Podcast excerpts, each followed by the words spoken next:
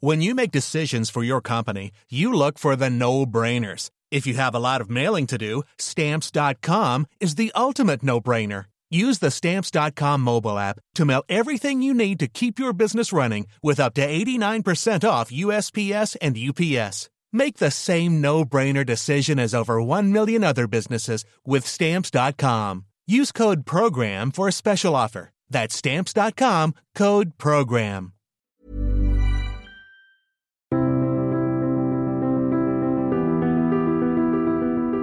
Bienvenue pour cette nouvelle émission de Conflit, ravi de vous retrouver cette semaine. Quelques actualités de Conflit, notre nouveau numéro qui est paru en kiosque dans le dossier est consacré au Royaume-Uni. Royaume-Uni, après Boris Johnson, le Brexit continue. Nous essayons de comprendre la position singulière de ce pays qui n'est plus dans l'Union européenne mais qui est toujours dans l'Europe. Un numéro à retrouver en kiosque et sur notre site internet revu tiret conflit point com, site internet sur lequel vous pouvez également vous abonner. En vous abonnant, vous permettez à Conflit de se développer et de nous soutenir. Tout augmente, mais les prix de Conflit n'ont pas augmenté, donc l'occasion de plus de vous abonner. Et puis vous pouvez également retrouver nos cours de géopolitique, cours en ligne, avec de nouveaux cours qui seront mis durant cet automne. Cette semaine, nous allons parler d'un intellectuel, d'un universitaire, d'un penseur, Hervé Coutau-Bégarie, qui est décédé il y a dix ans, en deux mille douze, et nous allons voir, dix ans après sa mort, quelle est l'ampleur de son œuvre, ce qu'il a apporté à la réflexion stratégique. Cette émission est à la fois un, un hommage à sa personne et à ses travaux, et puis euh, aussi euh, vous présenter euh, l'école, on peut dire l'école française de réflexion stratégique, et, et voir un petit peu quel est l'état des lieux de la recherche, de la pensée stratégique autour de ces questions essentielles. Pour parler d'Hervé Coutau-Bégarie, je reçois cette semaine Martin Motte. Bonjour. Bonjour Jean-Baptiste Noé. Alors j'ai déjà eu la, le plaisir de vous recevoir pour d'autres émissions autour de, de vos ouvrages respectifs. Vous travaillez sur les questions de stratégie. Vous avez d'ailleurs publié un, un ouvrage de stratégie chez Talendier, oui. euh, en collaboration. Vous êtes plusieurs professeurs de l'école de guerre à y avoir euh, participé.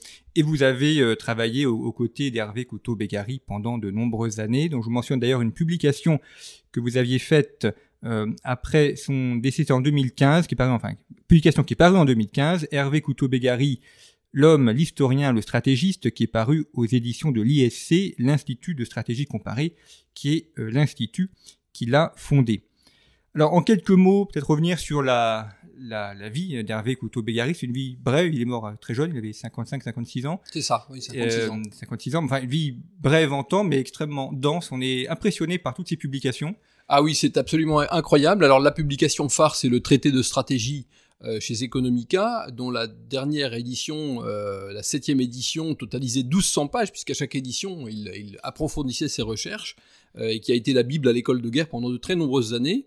Euh, alors, c'est quelqu'un qui a eu un parcours tout à fait atypique, puisque à l'origine, il a fait des études de sciences politiques à Bordeaux, euh, il a passé l'E N A, et il est devenu magistrat. Et comme sa carrière de magistrat, au fond, ne l'intéressait guère, euh, il s'est consacré en même temps, parce qu'il avait une capacité de travail qui était absolument stupéfiante, euh, à l'étude de l'histoire, avec euh, la question de la nouvelle histoire en ligne de mire. C'était l'époque où les, ce qu'on, ceux qu'on appelait les nouveaux historiens dominaient le champ intellectuel, et donc lui était assez critique envers tout ça. Donc il a consacré une thèse d'historiographie à l'étude de, des positions de la nouvelle histoire. Et puis, en parallèle, il s'est intéressé à la stratégie de manière assez... Euh, Euh, imprévisible, puisqu'il a commencé par lire tout simplement des, des livres sur la Seconde Guerre mondiale d'acteurs et de témoins, des livres sans grande prétention intellectuelle, des témoignages simplement. Et comme il avait la passion euh, de la synthèse, euh, il s'est, il s'est élevé progressivement de cette euh, compilation de sources primaires jusqu'à finalement une réflexion qui l'a amené euh, là où nous savons, c'est-à-dire fondateur de l'Institut de Stratégie Comparée, euh, professeur à l'école de guerre pendant une vingtaine d'années, euh, et puis... Euh, La première chaire d'histoire des idées stratégiques en France a été créée pour lui à l'école pratique des hautes études. Donc c'est vraiment un pionnier dans ce domaine. Alors, c'est quelqu'un qui ne vient pas du monde militaire. Il, c'est, c'est, c'est en ça, auquel, auquel son, son parcours est, est atypique et, et intéressant. C'est qu'il s'est intéressé au fur et à mesure à ces questions-là. Alors, bon, et comme n'importe quel Français, ou pratiquement n'importe quel humain, sans doute, il a des ancêtres militaires, mais effectivement, c'est pas déterminant. Son père n'était pas militaire. Il avait des ancêtres chouans. Hein, ça, c'est pas pour vous surprendre, compte tenu de ce que vous savez de ses opinions politiques.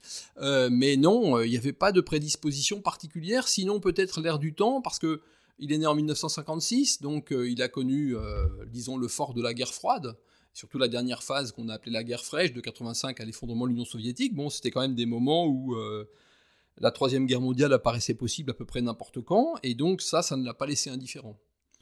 Alors, cette, euh, cette réflexion stratégique, comment la, la conçoit-il ? Est-ce que c'est uniquement une stratégie militaire ?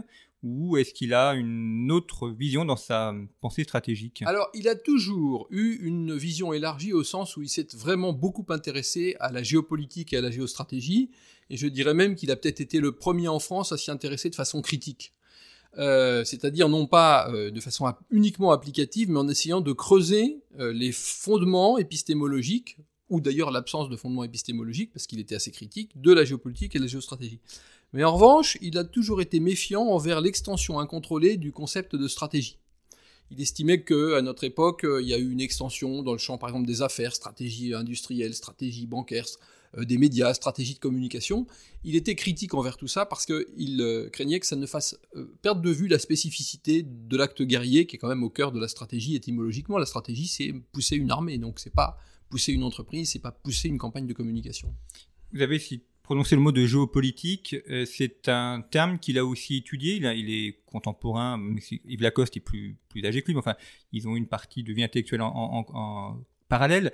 Euh, il y a aussi cette réflexion géopolitique qui rentre dans son ligne de, ligne de champ. Ah oui, alors la géopolitique, ça a été une des obsessions de sa vie. Euh, une des obsessions de sa vie, pourquoi je parle d'obsession, et presque au sens douloureux du terme, c'est parce que, euh, d'une part, c'est une discipline qui le fascinait, et d'autre part, c'est une discipline dont il a, a toujours dénoncé la fragilité des, euh, des fondements épistémologiques. Donc il a été, en, en toute sa vie, tiraillé. Euh, j'ai fait un article justement dans ce recueil que, collectif que, que vous signaliez sur Hervé Coutau-Bégarie, l'homme, l'historien, le stratégiste, pour expliquer euh, cette démarche où euh, au début il est très critique envers la géopolitique parce qu'il considère que c'est une méthode beaucoup trop généralisante et abstraite et trop indifférente finalement au particularisme. D'ailleurs, c'est tout à fait parallèle au procès qu'il menait contre la Nouvelle Histoire, qui se soucie des méga-structures à l'échelle des, des siècles ou des millénaires, et qui en arrive à oublier la vie concrète des hommes et le quotidien, et l'événement surtout, euh, l'événement politique en particulier. Donc il était critique envers cette tendance de la géopolitique, finalement, au, au regard en surplomb, qui fait fi des contingences, des hasards de l'histoire, et cetera. Et puis aussi du talent propre des chefs, parce que si tout est déterminé par le milieu, il n'y a plus de talent stratégique, il n'y a plus de talent politique. Et en même temps, euh, il a, il a confié à son ami Jean-Jacques Langendorff qu'il avait une fascination pour ce que Descartes avait appelé la mathésis universalis, le savoir total. Et il était aussi, c'était assez curieux, un, un grand amateur de Ionesco. Et dans je ne sais plus quelle pièce de Ionesco, il est question du doctorat total. Voilà. Et le rêve de Coutau-Bégarie, c'était le doctorat total. C'était de tout savoir sur tout. Et donc, le côté englobant de la géopolitique le fascinait. Et il a lutté pendant vingt ans, en quelque sorte, avec cette tentation d'une part et puis cette réticence de l'autre. Vous soulignez les, les fragilités épistémologiques de la géopolitique, et enfin, je confirme, c'est un, un élément qui est important, et on le voit notamment à Conflit, où le, le risque est souvent de tomber dans l'évanescence, c'est-à-dire de dire des généralités, mais découpées finalement de, de la décision politique, ou alors de tomber dans un déterminisme en expliquant effectivement, oui, la géographie est importante, mais enfin, n'explique pas tout. Euh, l'action humaine euh, compte aussi. Alors ça, c'est là d'ailleurs qu'on rejoint un côté qui est théologique et philosophique chez Coutau-Bégarie, c'est que sa pensée, c'est aussi la pensée d'un catholique. Et donc, euh, l'idée que tout soit déterminé par des mégastructures dans lesquelles l'homme n'est plus rien, lui est insupportable. Hein. Euh, alors, pour vous donner un seul exemple de ce, ce, ce conflit des méthodes entre la géopolitique et puis son approche à lui, euh, je, je, on peut, peut parler de la guerre des Malouines, puisque on en fête les quarante ans. Et, euh, or, c'est justement par euh, un article sur la guerre des Malouines que Coutau-Bégarie est entré en stratégie en, en quatre-vingt-deux. À chaud donc, hein, tout de suite après les événements. Et euh, il est revenu dessus plusieurs fois, et il y a eu... Euh, effectivement, il a été proche d'Yves Lacoste, il a beaucoup écrit dans euh, Hérodote. Euh, Yves Lacoste lui a confié de nombreuses notices de son dictionnaire de géopolitique, donc ils ont été proches, et pour connaître un tout petit peu Yves Lacoste, que, qui, qui, parce que j'habite pas loin de chez lui, euh, il en parle toujours avec beaucoup d'émotion. Euh, mais ils n'étaient pas toujours sur la même longueur d'onde, et sur ce conflit des Malouines, on voit très bien la différence des méthodes. Euh, Yves Lacoste a dit très tôt, ce conflit des Malouines, c'est pas, euh, comme disait euh, Borges, euh, deux chauves qui se, qui se battent pour un peigne, hein, c'est-à-dire un, un conflit sans enjeu. Il y a un enjeu majeur, l'enjeu c'est le contrôle du passage de l'Atlantique au Pacifique par le Cap Horn, parce que le, l'archipel des Malouines verrouille ce, ce, ce, ce, ce passage. Bon. Et Yves Lacoste rappelait qu'il y a déjà eu une première bataille des Malouines en mille neuf cent quatorze, quand l'escadre allemande du Pacifique a tenté de regagner l'Atlantique euh, pour participer à la lutte dans les eaux européennes, donc elle a dû passer par le Cap Horn, et elle s'est fait accrocher par une escadre britannique aux Malouines, et elle a été coulée. Bon, donc Lacoste disait, la preuve qu'il y a un intérêt stratégique permanent, c'est ça. Et Coutau-Bégarie a, euh, par une analyse beaucoup plus historienne, beaucoup plus factuelle, euh, a contredit cette analyse. Il a dit, mais non... Euh, Premièrement, euh, l'archipel des Malouines ne contrôle pas stricto sensu le passage. Il y a près de neuf cents kilomètres entre euh, la pointe de l'Amérique euh, du Sud euh, et, et le, le, le, l'Antarctique. Donc il y a parfaitement moyen de contourner. Le, le, le... C'est pas, si vous voulez, comme Gibraltar qui contrôle l'entrée de la Méditerranée indiscutablement. Là, vous avez neuf cents kilomètres pour passer. Donc si en quatorze il y a eu une bataille, c'est parce que les Allemands l'ont choisi. C'est pas du tout une contrainte géopolitique c'est, ou géostratégique, c'est un choix délibéré de von Spee, l'amiral allemand, qui savait que de toute façon il serait coulé tôt ou tard dans l'Atlantique parce qu'il y avait une meute de bâtiments britanniques qui cinglait sur lui, et il s'est dit perdu pour perdu, je vais détruire la station radio qui se trouvait aux Malouines. Bon. Et euh, la bataille d'ailleurs était d'autant moins nécessaire, enfin nécessaire, je veux dire, elle n'était pas fatale parce que son escadre a été retardée par une tempête, ça c'est l'événement imprévisible, et s'il n'avait pas été retardé, il n'y aurait pas eu de bataille des Malouines parce qu'il serait arrivé aux Malouines avant que les Britanniques n'y soient. Et donc, ce que Coutau-Bégarie rappelait, bah, c'est qu'il y a le choix des hommes, et pas uniquement le déterminisme géographique. Plus exactement, il n'y a pas de déterminisme géographique à, son, à ses yeux. Et puis, la part du hasard, hein, la part des, des, des contingences, la tempête. Bon, la tempête. Et tout ça, donc, le conduisait à, à, à mitiger la position d'Yves Lacoste. Alors, c'est intéressant, effectivement, de voir que sur un même événement, on a des, des analyses ou des interprétations différentes en fonction des, des schémas intellectuels ou, ou mentaux qu'on utilise aussi, ce qui... On fait, on fait tout l'intérêt aussi, c'est de montrer que les appréciations peuvent être multiples. Ce qui est intéressant aussi chez Hervé Coutau-Bégarie, c'est de voir qu'il n'a, il n'a jamais travaillé seul. Ce qui est d'ailleurs non. assez rare dans le monde universitaire, mais il, il, était, euh, il s'est accompagné, il était accompagné, ou il, il a voulu former aussi des personnes à sa méthode, à ses analyses, et avec un véritable souci de transmettre. Ah oui. Euh, et alors ça se faisait d'une manière qui était tout à fait informelle, parce que Coutau-Bégarie euh, était tout sauf caporaliste, c'était un esprit extrêmement euh, libre, extrêmement amusant, euh, extrêmement cordial, et tout se faisait par contact informel. Pour ainsi dire, nous ne l'avons, je dis nous parce que nous sommes beaucoup à avoir reçu son influence, on ne l'a jamais vu travailler. Quand on passait dans son bureau, il était toujours disponible pour parler, alors c'était du travail si on veut, parce que ça portait toujours sur des sujets quand même... Euh, Euh, qui, qui étaient nos sujets, bien sûr, mais euh, c'était jamais formel, c'était jamais dogmatique, c'était jamais professoral. Et en fait, sa capacité de travail était telle que le travail, il abattait en trois heures de travail nocturne ce qu'il me faut, moi, trois semaines, voire trois mois pour faire. Hein. Donc il avait cette disponibilité, et on peut dire qu'il a laissé derrière lui beaucoup plus qu'un groupe intellectuel. Moi, je parlerais d'une famille.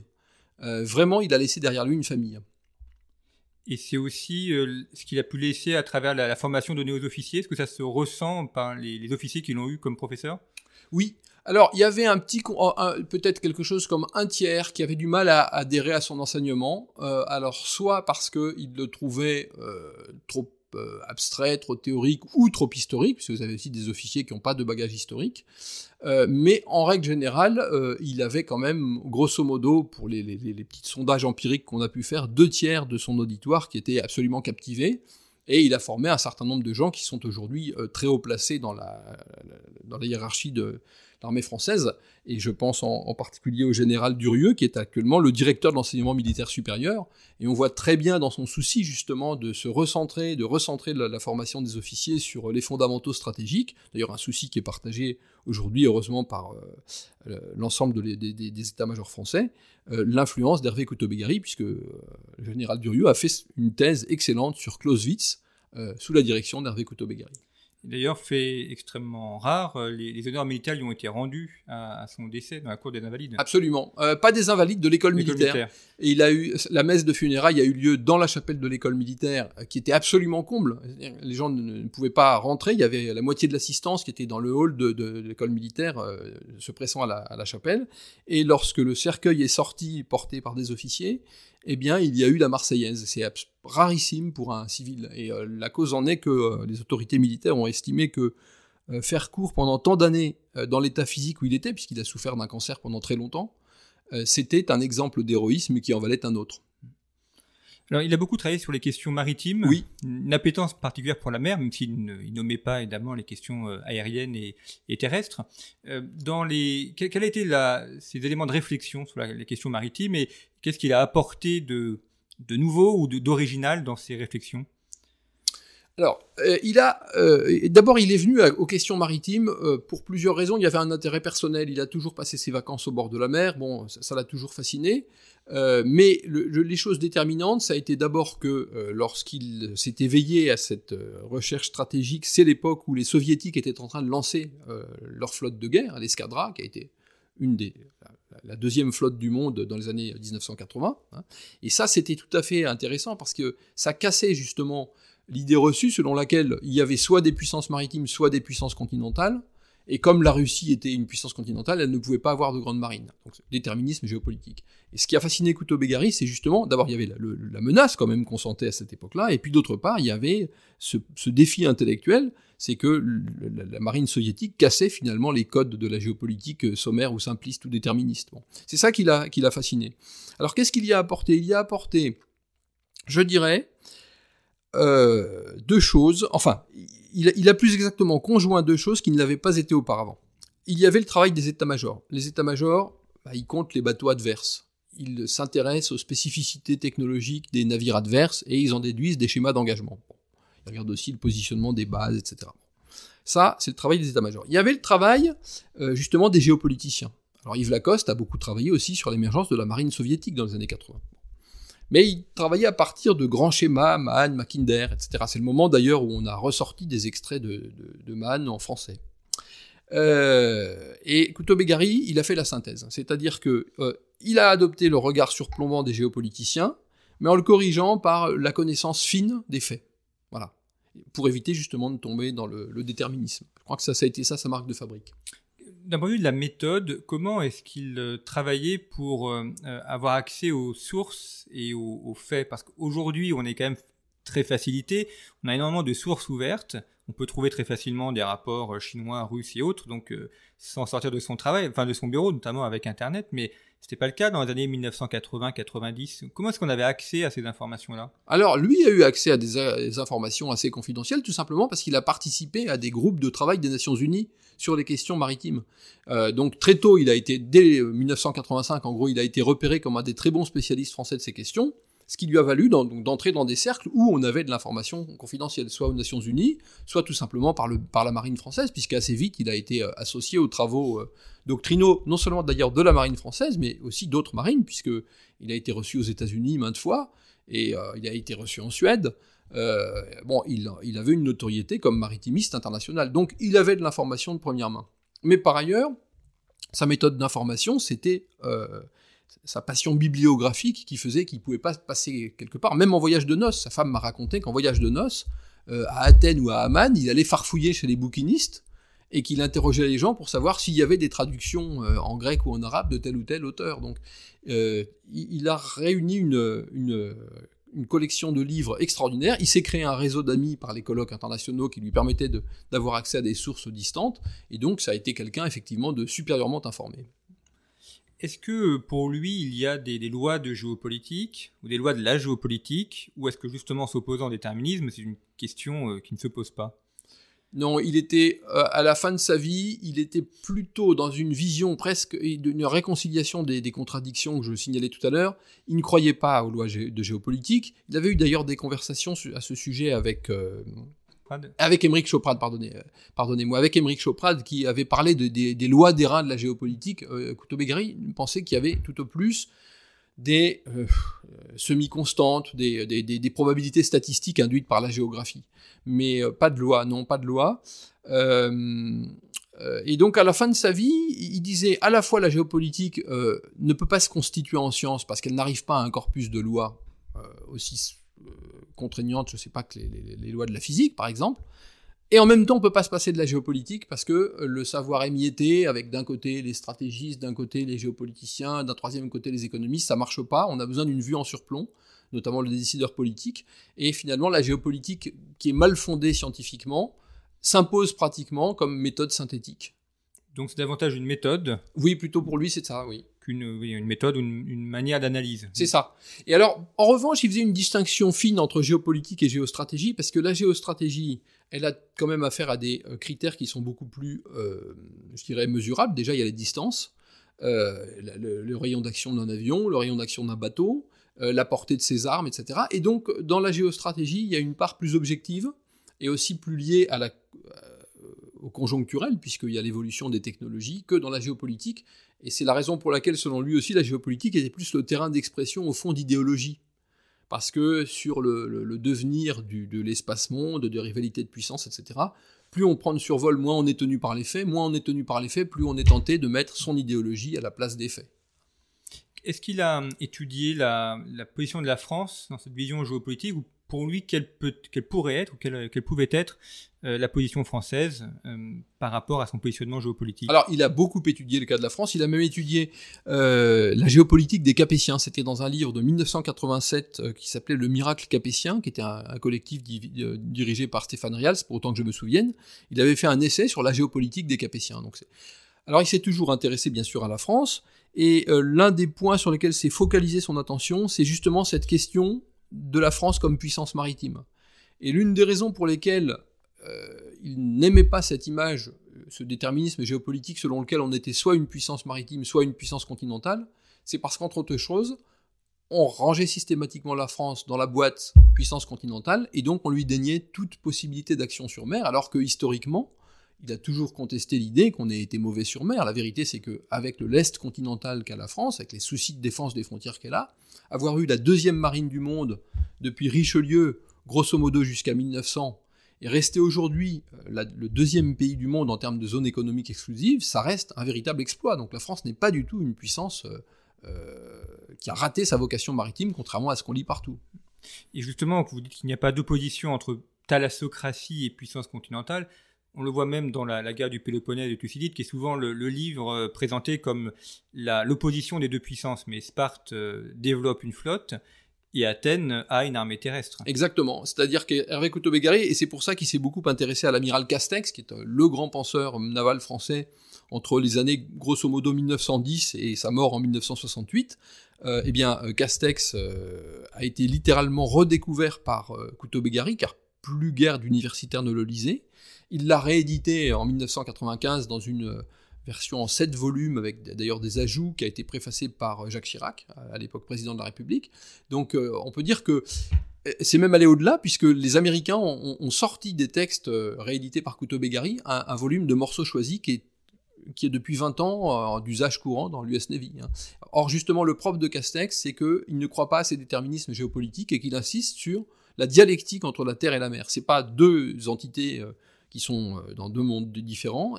Quand on étudie la géopolitique et la géostratégie, il faut étudier leur interaction réelle, notamment tout ce qui se passe dans les zones mari- littorales, les opérations amphibies, et cetera. Alors, on a évoqué les questions maritimes. On parle beaucoup euh, en cette rentrée deux mille vingt-deux des questions énergétiques, le gaz, le pétrole, le prix de l'électricité. Euh, est-ce que ça aussi, il a, il a réfléchi à ces questions-là? Est-ce que ça, ça rentre dans son domaine de réflexion de la question euh, énergétique par rapport à la géopolitique et à la stratégie? Alors, il ne s'en est jamais directement occupé. Euh, dans ses articles sur la géopolitique, il en parlait un petit peu à la marge. Mais il y a un livre qu'il faut signaler parce que justement, il sort de ce qu'il euh, a fait le plus généralement. C'est un livre qui s'appelle « deux mille trente, la fin de la mondialisation », euh, qui a dû paraître, si mes souvenirs sont bons, en deux mille huit, et il tirait à chaud les premières leçons de la crise de deux mille huit. Et euh, nous avons consacré à l'Institut de Stratégie Comparée euh, et à l'Institut de Prospective, qui est, qui, qui est associé, Prospective et Stratégie, euh, une journée d'études en deux mille dix-sept à ce livre « deux mille trente, la fin de la mondialisation » pour faire un point d'étape euh, entre deux mille huit et deux mille dix-sept, voir si ses intuitions se confirmaient ou non. Or, dans ce livre, euh, il aborde pour la première fois euh, la question de l'épuisement de certaines ressources, euh, et en particulier, euh, il conclut que la mondialisation ne pourra pas durer au-delà de deux mille trente, sans qu'on puisse savoir comment elle va s'effondrer, euh, qu'est-ce qui va lui succéder. Parce qu'après tout, on peut imaginer des scénarios médians, c'est d'ailleurs la, la, la thèse que, que, vers laquelle incline aujourd'hui le professeur Soutou, qui a succédé à Hervé Coutau-Bégarie euh, à l'Institut de Stratégie Comparée jusqu'il y a quelques mois. Le professeur Soutou, lui, pense qu'en fait, on va rentrer dans un modèle qui sera mixte entre mondialisation, il y aura encore des, certains aspects de la mondialisation qui continueront, et régionalisation pour d'autres aspects. Mais en tout cas, il pariait sur une fragmentation de l'espace mondial. Et cette thèse, aujourd'hui, euh, bah, se porte bien, puisqu'il y a même aujourd'hui de très grandes entreprises, dont des entreprises énergétiques, qui organisent des séminaires sur la démondialisation. Hein. Avec cette idée que, justement, l'épuisement des ressources euh, va euh, porter un coup euh, fatal au grand commerce euh, mondial et euh, obliger les, euh, les économies à se réorganiser sur la base de grandes régions, de pan-régions, un peu à la manière de ce qu'avait imaginé Haushofer euh, dans l'entre-deux-guerres. Finalement, on en reviendrait à des modèles, euh, des modèles un peu prédéterminés, sans, en cherchant à s'en séparer. Si on revient à ces pans régions, c'est effectivement euh, la grande région occidentale, la grande région asiatique. Euh. Oui, alors avec encore une fois cette, euh, cette euh, inconnue de savoir si elles seront complètement étanches les unes aux autres, ou si en fait elles seront une manière d'organiser malgré tout Euh, certains flux mondiaux qui continueront. Hein, c'est, voilà, c'est l'inconnu. Mais oui, on ne peut pas faire l'impasse sur ces grands auteurs. C'est pour ça qu'à la fin de sa vie, il disait qu'il n'arrivait pas à croire à ce que racontait Mackinderman, et cetera, mais qu'il ne pouvait pas faire l'économie de ces auteurs-là. Hein. C'est, d'ailleurs, je m'étais amusé à faire la comparaison euh, avec sa fascination pour l'astrologie et, et l'alchimie. Il connaissait très bien l'astrologie et l'alchimie, auxquelles il ne croyait absolument pas. Mais simplement, ça le fascinait comme l'ambition du savoir total. Et euh, je crois que son rapport à la géopolitique, ça a été ça aussi. Alors il y a cette revue euh, qu'il a fondée, stratégique, qui euh, a, joue, continue de jouer un rôle important, oui. euh, dans la, à la fois dans la, le développement d'une école française, mais aussi dans la présentation d'auteurs étrangers. Oui, alors ça c'était un de ses grands soucis. Euh, il avait un, un véritable souci de l'érudition stratégique. Euh, l'institut qu'il a fondé s'appelle l'Institut de Stratégie Comparée, et c'est donc l'idée que si on veut avoir une vision complète de la stratégie, il ne faut pas rester quand on est à une époque et à une civilisation, mais au contraire, brasser un maximum de cas semblables dans des civilisations et à des époques différentes, parce qu'ainsi, on voit se dégager finalement des tendances moyennes. Et euh, ici, je crois pouvoir signaler une chose, c'est qu'il avait un bâton de marche. Il composait ses livres en marchant pendant les vacances d'été. Il les composait dans sa tête. Il avait une mémoire phénoménale. Donc il composait ses livres en marchant, et au retour des vacances, il dictait ses livres à sa secrétaire, qui n'utilisait pas d'ordinateur. Il dictait ses livres qu'il avait composés jusqu'aux notes de bas de page dans sa tête. Bon. Et sur son bâton, il avait gravé les noms des gens qui l'avaient le plus inspiré. Et le premier, je crois, euh, c'était Aristote. Et donc, chez Coutau-Bégarie, il y a aussi cette ambition philosophique d'aller chercher, au-delà des accidents, les essences, les points communs, ou au minimum les récurrences.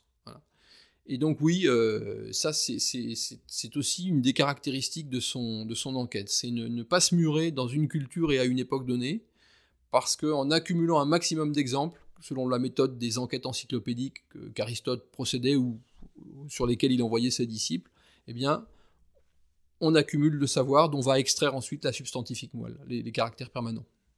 Dix ans après sa mort, que reste-t-il de lui ? Alors il y a sa revue, bien évidemment, il y a l'institut qu'il a fondé, euh, mais est-ce que ça, ses livres sont encore lus, ou plus précisément, quel, quel est l'intérêt de lire encore ses ouvrages ? On sait que la géopolitique, ça, c'est, c'est trop lié à l'actualité, ça, ça devient rapidement dépassé. Oui, mais euh, finalement, il a fait de la géopolitique au sens usuel du terme, mais il a fait surtout de l'épistémologie de la géopolitique. Et de ce point de vue-là, il n'est pas, euh, pas substituable, ou, ou, ou il ne peut pas se périmer, parce que euh, si on veut réfléchir intelligemment sur cette discipline, on, on, on gagnera toujours à fréquenter ce qu'il a écrit là-dessus. Voilà. Et euh, il y a également dans la formation des, des professeurs, d'ailleurs vous êtes euh, un exemple, absolument. Je puis dire, parce que vous avez travaillé à ses côtés, donc il y a aussi une... l'école universitaire qui se poursuit. Ah oui, ça c'est indéniable. Indéniable, il y a une école bégarienne, euh, il y a une école bégarienne qui fonctionne autour de ce que, ce que j'ai appelé cette famille, littéralement, parce que ce sont des liens d'amitié euh, qui sont extrêmement forts, qui ont été tissés par lui, et je dirais même parfois que lorsqu'il y a des dissensions d'un ordre ou d'un autre, peut-être personnel, épistémologique ou autre, nous les avons toujours surmontés par fidélité à sa mémoire. On ne s'est jamais reconnu le droit de pétarder son œuvre euh, pour des susceptibilités, des choses comme ça. Donc euh, c'est, c'est, ça reste. Euh, les formes d'expression euh, sont plus du tout les siennes parce que le, l'époque a évolué. Pour ne vous donner qu'un exemple, son traité de stratégie en douze cents pages reste, pour celui qui veut entrer en stratégie, un ouvrage incontournable. Mais euh, les stagiaires de l'école de guerre en une année de scolarité ne pouvaient pas lire les douze cents pages du traité de Coutau-Bégarie. Et d'autre part, c'est un, un traité encyclopédique, c'est-à-dire qu'il ne fait grâce d'aucun auteur, même mineur, pour montrer comment s'est construit le raisonnement stratégique. C'est donc peu adapté à la formation d'officiers qui n'ont qu'un an de formation. Bon. Et donc, on nous a demandé de faire un livre beaucoup plus digeste, en quelque sorte, le, le, le livre auquel vous faisiez allusion tout à l'heure, qui est paru en deux mille dix-huit. Alors, euh, c'est, c'est du Coutau-Bégarie light, si vous voulez. C'est, l'esprit est celui de Coutau-Bégarie, parce qu'il y a toujours ce souci d'articuler la théorie, l'histoire, les faits, la théorie, voilà, euh, et de le mettre en, en forme utilisable par des officiers, mais c'est évidemment, ça n'a pas la, ça peut pas avoir la profondeur de son livre en douze cents pages. Est-ce qu'il y a des thèses qui lui sont consacrées, enfin des thèses universitaires ? À ma connaissance, non. J'ai dirigé euh, un mémoire de master sur euh, ses, ses écrits sur l'actualité, car il a écrit sur l'actualité, donc un, un mémoire de master de l'école de guerre, mais à ma connaissance, il n'y a pas encore euh, de, de doctorat consacré à l'œuvre de Coutau-Bégarie. Bon, bah, appel aux bonnes volontés. Appel aux bonnes volontés. Qui nous écoutent, euh, qui sont intéressés, il y a donc il pourrait être novateur comme ça. Il y a, oui. il y a des choses à faire. Euh, dernière question, Martin Motte, sur ces questions stratégiques. Donc, on l'a dit, il a une œuvre intellectuelle, une œuvre de professeur. Est-ce que, est-ce que ça a été repris euh, par le champ politique ? Est-ce qu'on peut dire qu'il aurait influencé une action ministérielle, présidentielle ? Pas que je sache très directement. Il y a cette préface de Jacques Chirac au, à la réédition des euh, théories stratégiques de Castex qui, évidemment, a quand même accrédité la chose. Euh, mais là, on bute de nouveau sur la difficulté de l'ampleur, c'est-à-dire que qui va lire les sept volumes ? euh, Quel officier ? Alors, il y en a qui l'ont fait, hein, mais euh, c'est, c'est assez rare. Qui a le temps de lire les sept, euh, les sept volumes ? Donc, il faudrait un volume de morceaux choisis. Et là, on verrait l'influence plus directe. Influence politique, il a, été, il a eu des contacts avec le monde politique, euh, mais euh, Hervé Coutau-Bégarie, comme je vous le disais au début, c'était avant tout un esprit libre. Et donc, euh, il s'est jamais lié les mains, il a, il, il s'est jamais lié les mains euh, très directement avec avec ce monde-là. Et euh, je suis pas certain qu'il ait cherché à avoir une influence directement politique.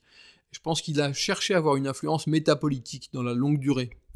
Euh, et en tout cas, il a jamais fait euh, d'exclusive politique. Bon, il y avait pas, on va, on va pas se cacher qu'il y avait pas des milliards de marxiste ou de Foucaldiens dans son entourage, évidemment. Mais euh, il n'était pas, il n'était pas sectaire du tout, et euh, il admettait à peu près, euh, comment, je ne peux pas dire toutes les opinions, mais, mais, mais il n'avait pas la tête politique. Il était trop libre pour ça. Je cherche, je cherche un exemple. Il venait d'une famille qui était antigaulliste. Il venait d'une famille qui était très antigaulliste pour des raisons que je ne connais pas entièrement. Euh... Un jour, j'entre dans son bureau à l'école militaire et je vois une grande affiche de l'appel du dix-huit juin. Alors je lui dis, mais mon bon maître, je l'appelais mon bon maître à l'époque, parce que je n'osais plus l'appeler professeur ou monsieur, on était devenus trop proches et je n'osais pas encore l'appeler Hervé. Et donc je lui dis, mon bon maître, qu'est-ce que c'est que cette affiche ? Elle est assez contradictoire avec vos opinions, telles que je les connais. Moi, je suis plutôt gaulliste, moi, donc euh, on a eu pas mal de polémiques là-dessus, bon. Alors il me dit, mais camarade, il m'appelait camarade, il, il parlait toujours avec un accent un peu nasillard, il m'a dit camarade, ça c'est pour tromper l'ennemi. Et puis je voyais bien, je connaissais suffisamment pour voir le trouble, que c'est-à-dire qu'il y avait autre chose. Bon, et puis euh, on a eu des conversations, ça revenait, ça revenait, De Gaulle, tous les six mois on parlait de De Gaulle, tel aspect de son œuvre, tel aspect de sa pensée. Et puis de Coutau-Bégarie disait de plus en plus, camarade, là je reconnais que là-dessus il avait vu juste, camarade, là c'est lui qui avait lu le plus loin, et cetera, et cetera, et cetera. Et vers la fin de sa vie, Euh, il m'a dit cette phrase extraordinaire, il m'a dit « Camarade, De Gaulle, c'était un sale type, mais il avait raison sur tout. » Voilà. Et ça, c'est Coutau-Bégarie, cette capacité de remise en cause par rapport même à des, pour le coup, des déterminismes sans doute familiaux extrêmement profonds, vous voyez. Donc, euh, il s'est toujours passionné pour la politique. Euh, je crois qu'il n'a jamais voulu euh, avoir une, une, une implication politique très directe, à, sauf à l'échelle locale, puisqu'il a été maire adjoint du Cap-Ferret. Merci beaucoup, Martin Motte. Alors, pour ceux qui sont intéressés par l'œuvre de Coutau-Bégarie, donc on peut évidemment signaler son, son bréviaire stratégique, euh, qui paraît en deux mille treize, c'est ça ? Le... Oui, alors le bréviaire stratégique, c'est une manière commode d'entrer dans l'œuvre, parce que c'est tout petit, par, par définition. Euh, et puis alors il y avait le format intermédiaire, parce que le problème des, du bréviaire, c'est presque qu'il est trop petit. Oui. Euh, le traité est trop gros pour le commun des mortels, et donc il y avait euh, le bouquin intermédiaire qui s'appelait les conférences de stratégie. Euh, malheureusement, il est hors commerce, et euh, je pense que là, euh, il faudrait qu'on étudie la possibilité de l'éditer, parce que euh, c'était justement peut-être le livre qui s- permettrait aux gens d'entrer le plus facilement, en attendant, euh, dans un monde idéal, euh, une anthologie Coutau-Bégarie qui serait très utile. Et puis, sinon, donc l'ouvrage qui est paru aux éditions de l'U S C, Hervé Coutau-Bégarie, l'homme, l'historien, le stratégiste, où là on a plusieurs euh, auteurs donc, qui parlent de, de son œuvre et de ce qu'il a pu apporter. Merci beaucoup d'être venu au micro de, de Conflit pour euh, présenter à, à nos auditeurs. Alors, ceux qui connaissent euh, qui, Hervé Coutau-Bégarie, eh bien, ont pu euh, redécouvrir son œuvre, et puis pour les autres, euh, découvrir le rôle majeur de ce professeur, cet universitaire, et de ce qu'il a pu apporter. Et nous sommes euh, ravis de pouvoir euh, lui rendre cet hommage dix ans après son décès. Vous montrez aussi que la, la pensée française est en mouvement, elle est toujours en réflexion, puis qu'il y a aussi des grands maîtres. On parle beaucoup, beaucoup des écoles anglo-saxonnes. Enfin, en France aussi, on a des gens euh, tout à fait euh, adéquats et, et qui ont largement contribué à ces réflexions intellectuelles. Merci beaucoup pour votre fidélité à nos émissions, et je vous retrouve la semaine prochaine pour un nouveau podcast géopolitique. À très bientôt.